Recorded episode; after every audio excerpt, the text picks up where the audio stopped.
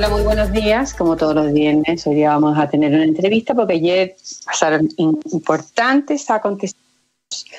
Eh, vamos a hablar con Javier, eh, con Javier Macaya, que está esperando en línea. Eh, espérenme, un segundo.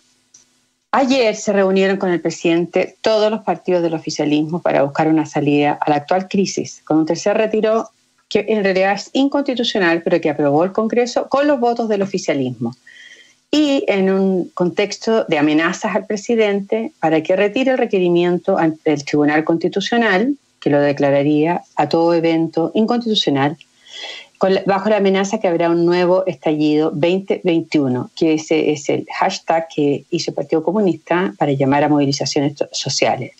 Nuevo, o sea, estallido 2021. Sebastián Piñera estaría abierto a proponer una reforma tributaria para evitar las amenazas de un cuarto retiro cuarto, estoy hablando como le propuso Yasna Proboste, la presidenta demócrata cristiana del Senado. Y también estaría enfrentando una ampliación de los beneficios del IFE y el bono a la clase media, que fue recientemente mejorado para cubrir con más recursos y menos requisitos a 15 millones de chilenos. Con lo que los 6 mil millones de dólares presupuestados entonces serían un piso y no lo que el gobierno pensaba que iba a ser el, máximo de lo que podía aportar este año, más los 12 mil millones de dólares de este otro año. El panorama está bien complejo, están negociando. Estamos con Javier Macaya en línea. Beto. Beto. Está esperando que lo llames, Beto. Yo estoy hablando por el, con, por el interno. Le está esperando. Así que trata de nuevo. Eh, el panorama es bien complejo, porque la verdad es que pareciera que todas las ayudas del gobierno son insuficientes eh, para la oposición y también para buena parte del oficialismo y que hay muchas recriminaciones entre medio porque el gobierno de alguna manera también es responsable de haber llegado a, a, su partidario, al oficialismo, a la oposición actual. Puede que haya un porcentaje de deslealtad en el hecho que el expresidente de, de RN y ministro de este gobierno, Mario Desbordes, eh, ha estado más siempre cercano a las posturas de la oposición que a del propio oficialismo y es el que está instando hoy día, eh, junto con su partido, a que el gobierno no solo retire el requerimiento constitucional, sino que además legisle, como lo hizo con el segundo retiro de fondos de pensiones, para que sea constitucional, o sea, que el gobierno se haga parte. Con lo cual sería muy difícil parar a futuro el cuarto, el quinto, el sexto y el séptimo, porque ya tendríamos tres retiros y este año no se olviden que este es un año de elecciones. No solo vienen las elecciones más importantes en mayo, el 15 y 16 de mayo, sino que también tenemos las elecciones presidenciales. Eh, después de las del de constituyentes, alcalde y gobernadores, tenemos las presidenciales y parlamentarias. Javier. Muchas gracias. ¿Cómo estás, Javier Macaya? Hola, Pilar. ¿Cómo estás? Muy, buena, muy buenos días. Gusto saludarla. Muy, bueno, muy buenos días, igualmente. Bueno, Javier, eh, estamos hablando con el presidente de la UDI, que ayer participó en la reunión con el presidente de la República. Va a ver la estrategia para superar esta crisis institucional. Eh, Javier, eh, ¿usted está de acuerdo en que el gobierno responda a la amenaza y a la crisis con una nueva reforma tributaria? Yo creo que el gobierno tiene que hacer los esfuerzos para, ojalá, llegar con el máximo de ayudas a las personas que, hoy día sienten que las ayudas del Estado no, no, les han llegado y lo están pasando mal. Eh, yo no creo una reforma tributaria de largo plazo que, que piensen, eh, sino que, que, sea capaz de hacerse cargo del momento actual. Y en eso hay cosas que hay bastante consenso en consenso económico en materia tributaria, como las exenciones tributarias, particularmente las ganancias de capital, eh, posibilidad de ver repatriación de capitales, posibilidad de, hacer retiros anticipados del FUT, son cosas que se han puesto arriba de la mesa, porque al final del día, Pilar, acá, claro, se habla mucho de, que las ayudas son insuficientes, pero se habla poco del equilibrio macroeconómico, pues de la deuda pública que se genera, de la situación de, lo que significa no solamente para Chile en términos de las finanzas públicas, sino que eso eso lleva aparejado cola en lo que dice relación con el riesgo país, con el acceso al crédito, con las condiciones macroeconómicas del país que impactan en la vida de las personas. Yo creo que hay, un, hay una, necesidad de, de, si vamos a hacer ayudas más profundas eh, con recursos públicos, obviamente eso tiene que tener un correlato de financiamiento. Ya, y usted, la, propuesta de la oposición es que se, sube el impuesto a las empresas, aparte del impuesto a la super rica, que es otra de las iniciativas inconstitucionales que ha sido aprobada también con votos de la derecha.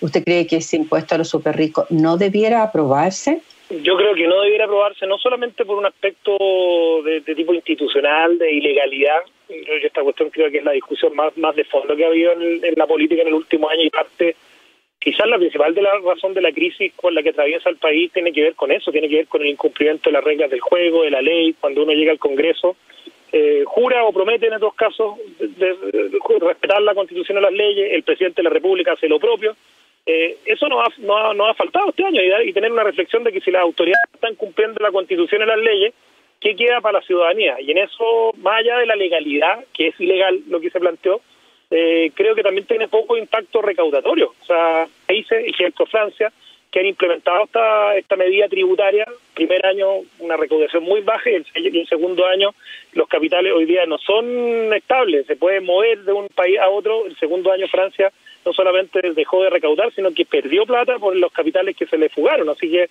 creo que una decisión que tiene que ser es súper fácil meterle lucha de clases del siglo XXI a, la, a los súper ricos y hablar de que finalmente hay que hacer que, que, determinadas personas que tienen patrimonio altos paguen. Pero eso también termina impactando en la, en la, actividad económica, en que esos capitales se puedan ir finalmente del país. Yo creo que yo creo que las reflexiones que hemos tenido en materia tributaria y particularmente en materia de demagogia que va incentivando la lucha de clases del siglo XXI, eh, a mí me parece que es cada vez más profunda y es parte de la crisis en la que estamos, Pilar, que yo veo que la primera pregunta que tú me haces también refleja eso, dice, bueno, estamos en una crisis política y eso yo creo que uno no lo puede eludir y hay que asumir las responsabilidades que a cada uno le corresponden y que cuando la historia le toque juzgar a los que fuimos parte de este momento de Chile, yo por lo menos me quedo con la conciencia tranquila de no haber faltado mi juramento de respetar la Constitución y las leyes eh, cada vez que fui, fui requerido, a pesar de lo impopular y no estar pensando en las próximas elecciones. Pero ¿qué margen de, de gestión tiene el gobierno, Javier, cuando estoy hablando, estoy pensando en el tema de la violencia hoy día de nuevo presidente en las calles, de la acusación constitucional contra el propio presidente, cuando, cuando le están exigiendo retirar el requerimiento ante el Tribunal Constitucional y, eh, y, como le propone un partido oficialista regular el tercer retiro y presentarlo como lo hizo con el segundo. ¿Usted cree que el gobierno debe hacer ambas cosas, retirar el requerimiento y legislar el tercer retiro?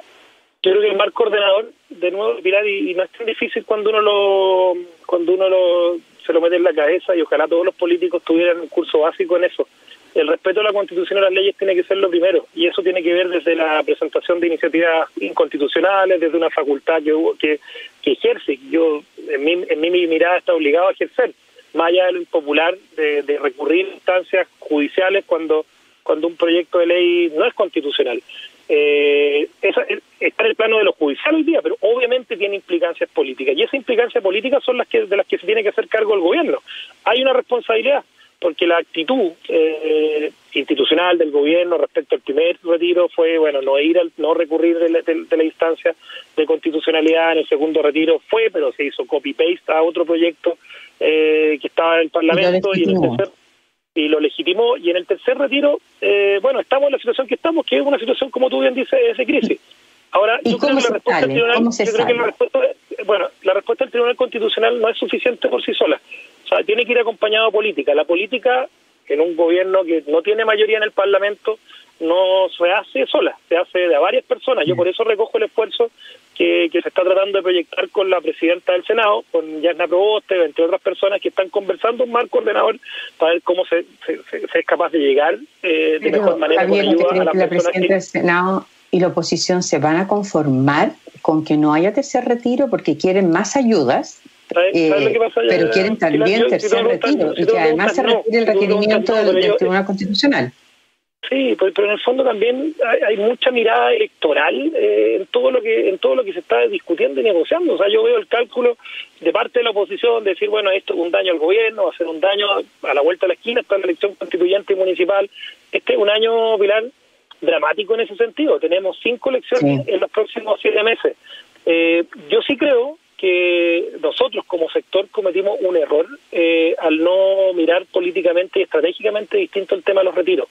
Yo creo que es un tema, guste o no, que desde el día uno llegó para quedarse. O sea, y, particularmente cuando tú tienes eh, la discusión previsional que lleva en Chile 15 años, una discusión que, que probablemente es una de las causales del, malestar de la gente, las bajas pensiones.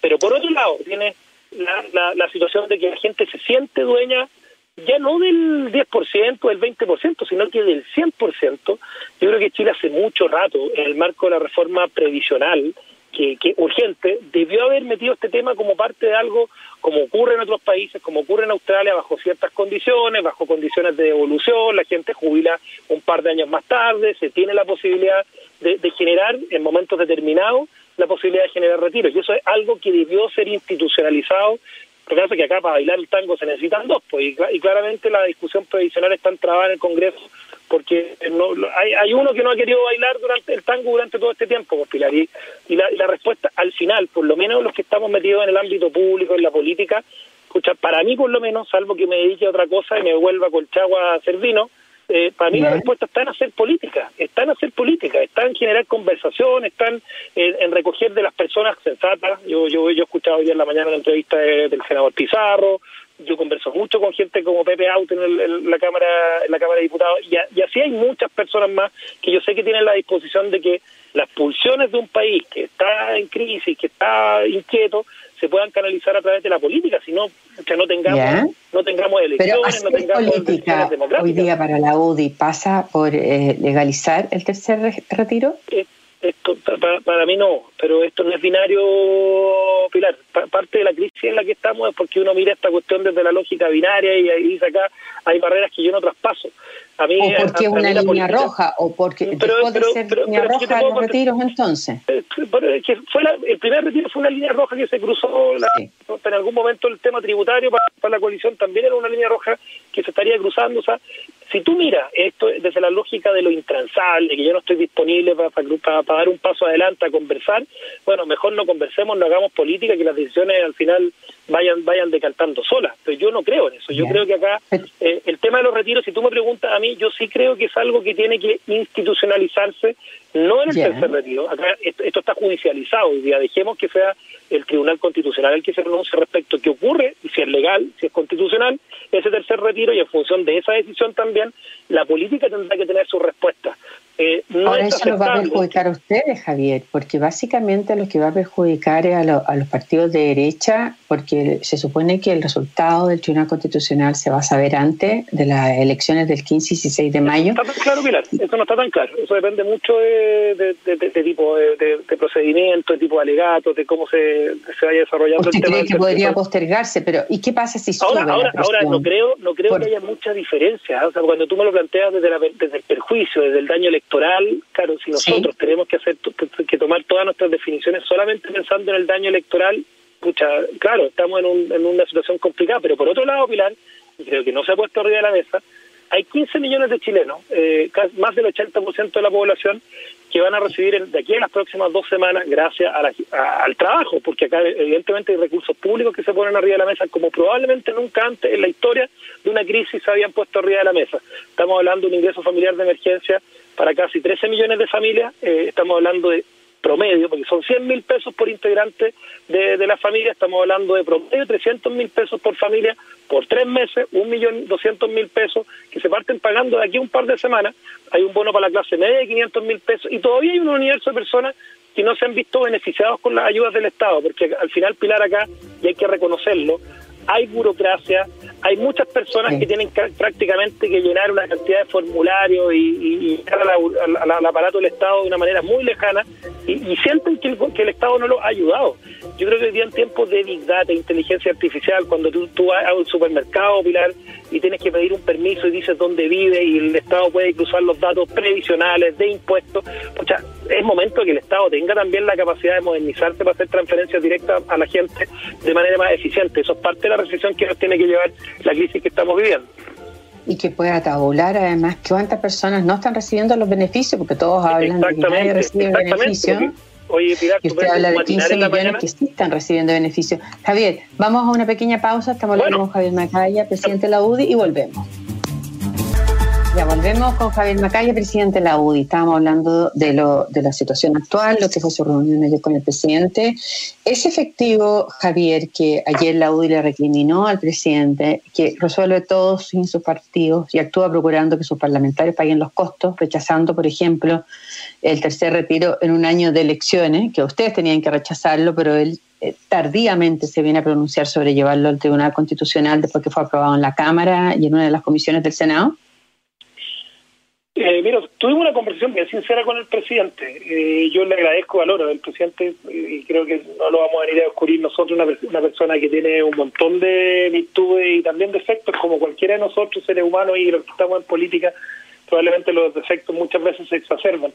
Eh, yo, como presidente de la UDI, tampoco me quiero quedar pegado en los errores que hemos cometido. Somos parte de una coalición. Nosotros tampoco, también tenemos, comillas, pecados, por Pilar. Si al final eh, no haber tenido la capacidad de ordenarnos en votaciones importantes, no haber tenido la capacidad de respetar la Constitución y las leyes en cosas que son de iniciativa exclusiva del presidente de la República, también tenemos que asumir parte de nuestra cuota de, la responsabilidad. Somos eh, un partido y somos una coalición que tiene que darle sostén al gobierno en un momento, sean momentos fáciles, sean momentos de comodidad y sean momentos difíciles como el que estamos viviendo. Eh, y en eso la única manera de salir adelante es todos juntos. O sea, si nos empezamos a recriminar hoy día eh, de lo que pudimos haber hecho distinto, que yo hubiese hecho. Claro, es fácil ser general después de la batalla, yo hubiese hecho muchas cosas diferentes de, cómo se han planteado eh, durante estos últimos dos años, pero creo que para adelante... Javier, ¿ha habido más de lealtad de parte de los partidos oficialistas o desafección producto de que la sensación, como dicen algunos parlamentarios, que el presidente se pretende salvar solo? Yo no veo... Y que no está consciente que ustedes van a reelecciones. el presidente y que vienen... no hubiese querido salvar solo, no siquiera hubiese sido candidato a la presidencia de la República. Pues al final del día, en los tiempos que corren, ser presidente, de estar dispuesto a gobernar en momentos que son súper delicados. Para nadie es un misterio que el presidente de la República en su vida no necesita eh, no sé, este, este, este, un cargo para, para vivir tranquilo. Y, desde esa perspectiva, Pilar, yo yo me quedo con lo, que, lo que tenemos que ser capaces de construir hoy día eh, como sectores. El presidente Piñera sacó una alta votación para muchas personas. Los temas más importantes por los cuales fue elegido el presidente fue eh, generación de riqueza, economía mejor, empleo, eh, orden público y, obviamente hay una desafección respecto acá de, un gobierno que por distintas circunstancias, pandemia, el estallido de la situación de la violencia, eh, no, no ha sido capaz de resolver.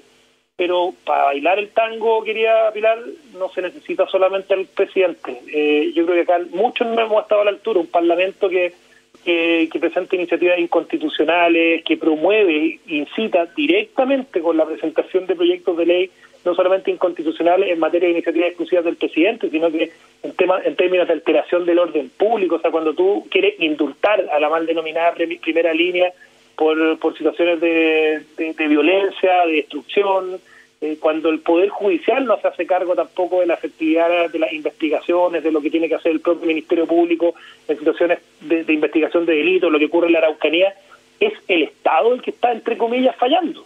No es solamente el presidente. El presidente es el poder del Estado, el ejecutivo más importante de los tres.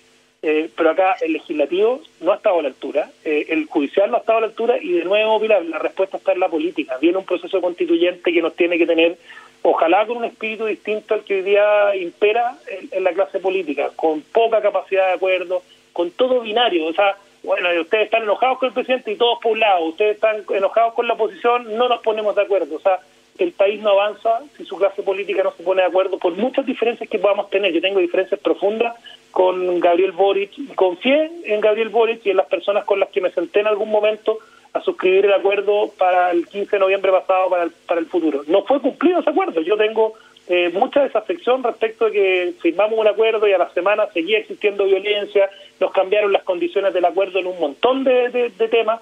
Claro, y al final uno obviamente va viendo que la política tampoco eh, se trata de precisamente el cumplimiento de la palabra empeñada, pues yo un poco en esa línea también hoy día estamos sentándonos a conversar, a discutir sobre cómo salir para adelante, no tenga que ver solamente pensando en la próxima elección y cómo un sector político le, le, da un golpe al otro. Yo creo que tenemos que tener Pero usted ve que hay ánimo entre los UDI que han votado con el con la oposición este tercer retiro y incluso el impuesto a los super ricos que también fue votado por parlamentarios UDI y IRN. ¿Hay algo ¿Hay intenciones de plegarse al gobierno en vez de seguir eh, presionando por ayuda, ayuda y, apoyando el parlamentarismo de facto? Mira, si el gobierno, si el gobierno responde eh, en lo que significa llegar ayudas que son casi universales, Pilar, estamos llegando a más de 15 millones de personas. Para muchas personas siempre va a ser insuficiente. El Estado tiene que tener la capacidad de ver cómo, cómo solucionar los problemas. Acá no solamente en lo que dice el relación con transferencias directas de las personas, acá eh, el año pasado se generaron situaciones que tienen que ver con los créditos, con el alivio en, los servicios básicos. De hecho, hay una discusión ahí que se está dando en cómo se hace legalmente, sin, sin incumplir tratados internacionales, eh, de, de, dejar de cobrar las cuentas así nomás, sino que, que el Estado se haga que hayan responsabilidades, pero esto no se hace eh, porque a uno se le ocurrió una idea binaria en blanco y negro y al otro se le ocurrió una al blanco y el otro lo negro. Ese es el problema de la política hoy día, hoy día en Chile no se sienta a conversar. Y, fíjate, Pilar, voy a hacer una, una, confesión, yo creo que acá parte, va a parecer un poco hasta, hasta infantil, pero, pero es real. La, la, la política hoy día no ha conversado porque no hay muchos espacios para conversar, físicos, reales. La política se hace tomándote un café, sentado en el Congreso, debatiendo en el Parlamento. Hoy día la política se está haciendo por Zoom. Eh, ¿Usted cree que, si, sin la pandemia no, eh, y la política por Zoom no habríamos tenido el parlamentarismo de facto, pero este empezó, acuérdese, Javier, antes, empezó antes de la pandemia el parlamentarismo de facto, empezó con las 40 horas, ¿se acuerda? Sí, pues, antes de la pandemia. Mira, y al final Pilar, al final Pilar, cuando empieza con las 40 horas y la respuesta del gobierno termina siendo 41, ¿te acuerdas tú también? Exacto, creo que, creo creo, que hemos cometido errores y, yo los reconozco, son reales. Pero, pero si la respuesta a eso va a ser recriminarnos los errores que hemos cometido durante un año a esta parte y no somos capaces de construir hacia adelante, estamos renunciando a nuestro rol. Yo no quiero renunciar a mi rol, estoy sentado en este momento acá eh, en la sede del partido, me voy a ir un ratito más a mi región, sigo haciendo política, es lo que me corresponde, es lo que me obliga la Constitución. Eh, aunque sea el último, bueno, tendremos que seguir haciéndolo y después, bueno, veremos qué, qué sigue ocurriendo con las decisiones que toma la democracia y, los procesos electorales que tenemos. Pero sin lugar a dudas, Pilar, eh, yo creo que día la política no está no ha estado a la altura y esa es como la reflexión que yo, yo quiero dejarte. O sea, la política no ha estado a la altura del momento de crisis que ha vivido Chile, no ha cumplido la palabra empeñada. Eh, cuando se llegan acuerdos como el del 15 de noviembre del año 2019, eh, se generan cambios, los parlamentarios al final. Javier, y una última pregunta. ¿Usted cree que la acusación constitucional contra el gobierno, contra el presidente, una, esta segunda acusación, tenga el efecto indirecto de unir al oficialismo que hoy día está bastante dividido? ¿O lo van a entregar también al presidente? no, yo no tengo ninguna duda que no es el oficialismo. Y, y, he escuchado declaraciones de gente razonable también de la oposición de que eso es una línea que cruza ya cualquier límite de tolerancia democrática. O sea, estamos hablando de un tema que eh, los presidentes electos terminan su mandato, hay, hay, hay, una, hay, una, hay una línea roja. Esa sí que es una línea roja, vos, Pilar. Y yo no tengo ninguna duda que el oficialismo, que la UDI, que todos Chile vamos en eso va a estar absolutamente cuadrado respecto a lo, a lo, a lo indecente que se ve esa propuesta política. Yo no entiendo, no, no, entiendo que no se ha presentado todavía. Se está estudiando, pero es una amenaza que obviamente de alguna manera también genera, genera un, ambiente bastante raro, enrarecido. Perfecto. Javier, muchas gracias. Javier Macaya, presidente de la UDI, muchas gracias por la entrevista ¿eh? y que pueda seguir haciendo política con mayúscula. Gracias, Pilar. Un abrazo grande. Que tengan buen día. Igualmente, me despido de ustedes. Que tengan un buen día. Cuídense y hagan deporte en la franja horario. Aprovechenla cuidándose. Muchas gracias.